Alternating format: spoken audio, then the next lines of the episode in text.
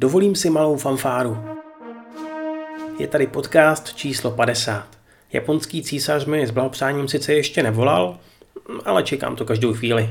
No a mezi tím posílám aspoň pár novinek.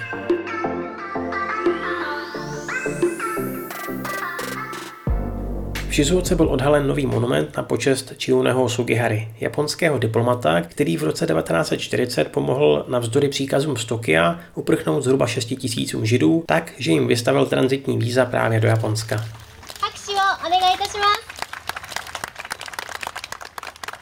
Několik stovek vědců a občanů protestuje před budovou japonského parlamentu. Problémem je odmítnutí premiéra Sugi jmenovat šest profesorů do Rady pro vědu.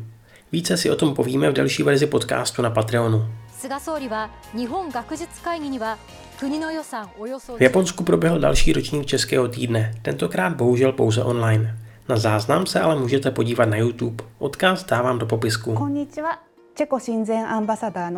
Pokud jste si na Netflixu oblíbili seriál Rilakuma a Kaoru, mohlo by vás potěšit, že se už pracuje na další sérii.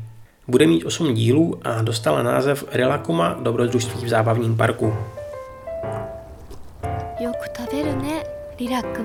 Melodie na japonských vlakových nástupištích jsou pověstné a nejvíce se teď mluví o těch na stanici Tokurazawa v prefektuře Saitama u Tokia. Hraje tam totiž pět nových znělek od našeho souseda Totora, které připravilo studio Ghibli.